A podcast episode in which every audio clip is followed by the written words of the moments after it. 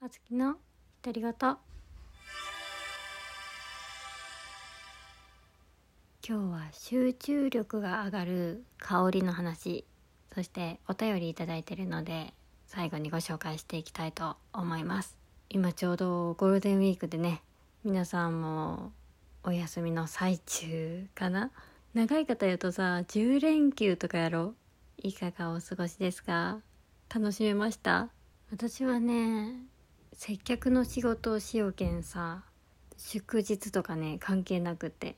昨日今日が休みだったのね。でその休みはねほぼほぼ勉強しとった。簿記の勉強がねなかなか前に進まんのよね。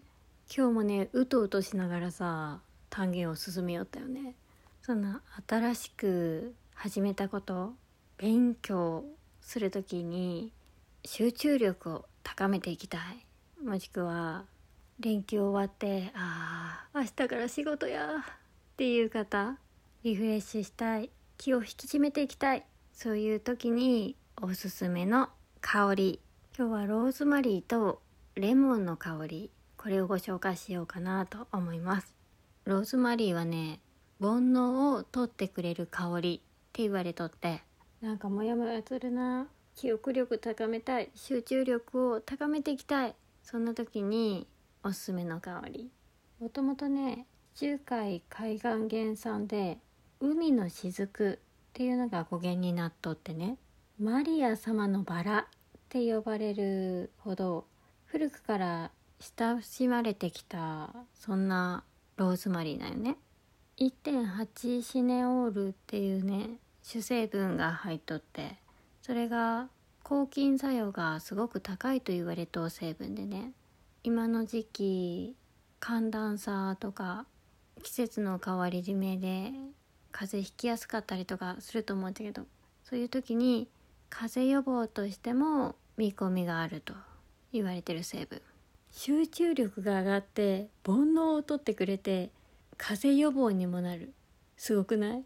それにね加えてさ昔からね若返りのハーブとしても知られとう香りなのよ。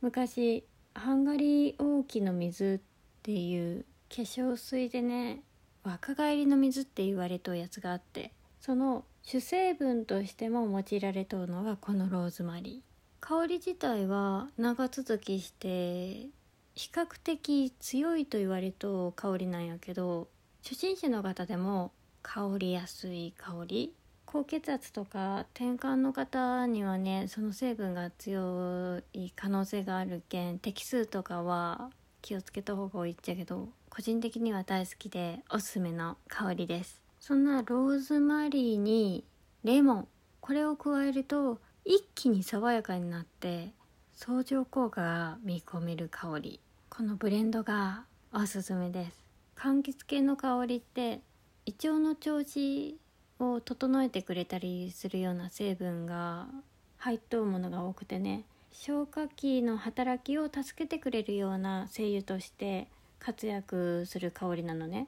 免疫力を上げてくれたりとかさっきの記憶力とか集中力を上げてくれたりとかそれに加えて誰からも救われるこのフレッシュな香りこの中に空気清浄やったりとかデオドラント効果が優れとって家の中でリラックスしたいなとか集中力上げたいなっていう時テレワークの時おすすめの香りです。このローズマリーに対レモン1この割合で炊くのが一番おすすめで10年前に鳥取の大学で認知症予防のね研究をしとってさそれでこのアロマを昼に使うと認知症予防にね非常に役立つっていうね論文が出とって夜は夜用があるっちゃけどぐっすり眠れる香りっていうのがあるんやけどそれとともにお昼にはローズマリー2対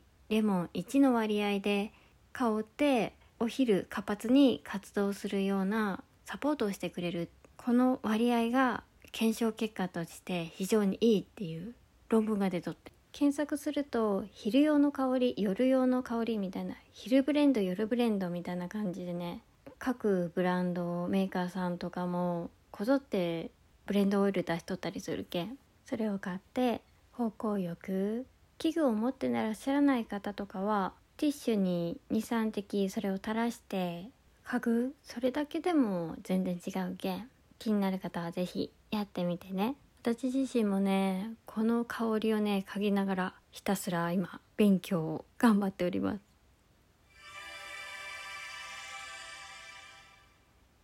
ここからはお便り返信ギフトお便りありがとうございます。KJ さん配信3年目おめでとうございます。ありがとうございます。タスクなりくん3年目おめでとうございます。新しいことに挑戦するあずきお姉さんの姿勢はすごいです。勝手に励みにさせてもらってます。失礼しました。ということでいただきました。ありがとうございます。続いて父さんよりいただきました。父です。皆さんと一緒にやっていく。ありがたいです。ずっと潜ってましたが気軽に出るようにしました。姉さんのおかげです。ありがとうございます。ということでいただきました。皆さん本当にありがとうございます。